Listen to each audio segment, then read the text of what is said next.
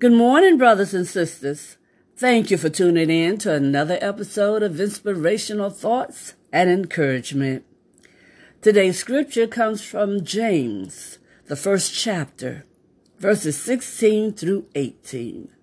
Reading from the New Living Translation, it says, So don't be misled, dear brothers and sisters.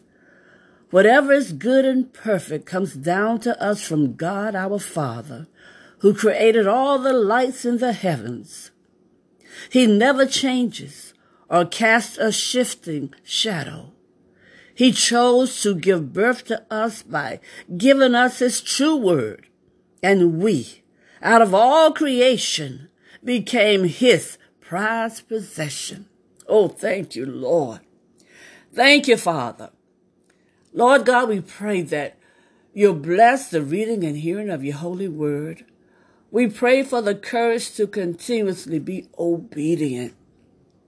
And Lord God, we pray that you'll continuously bless us with spiritual insight, wisdom, and understanding in order to grow in the knowledge of you, Lord God, in order to grow in the knowledge of your love for us, Lord God. This we pray in the precious name of Jesus, your Son, our Savior. Amen and amen. Thank you, Lord. Brothers and sisters, God gives us what he knows will bring us great pleasure and joy, even though in our limited understanding, we may not fully know what we need or desire. Amen. But be encouraged by that reality today, brothers and sisters. The Lord is proactive. He's proactive in meeting our needs. He creates, he orchestrates and engineers the solution that will further his plan for our lives and satisfy our souls. So you should never think that God is surprised by the needs or challenges that you're experiencing, not even for a second. Amen. The Lord knows he knows you farther than you will ever know yourself.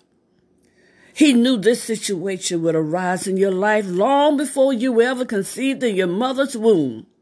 And from that time, he planned how he would bless you through it. That's right. Bless you through it. This may appear to be a trial at this moment, but this is a vessel through which our Heavenly Father desires to give you a gift. Know that. So today, thank the Father for whatever circumstances you find yourself in. No matter how difficult, brothers and sisters, know that He has a good plan for them. And He's blessing you through it. Yes. And know that His blessing is on its way. Oh, hallelujah. Oh, Lord God, we just thank you. We thank you that you plan good to come from this. We thank you and we trust you and we praise your holy name. Oh, amen and amen. Brothers and sisters, when you know that your blessing is on its way, through whatever circumstance you're facing at this time, trust God and you'll have a blessed journey. You'll have a blessed life. You'll be able to be a blessing. Hallelujah. And have a blessed day.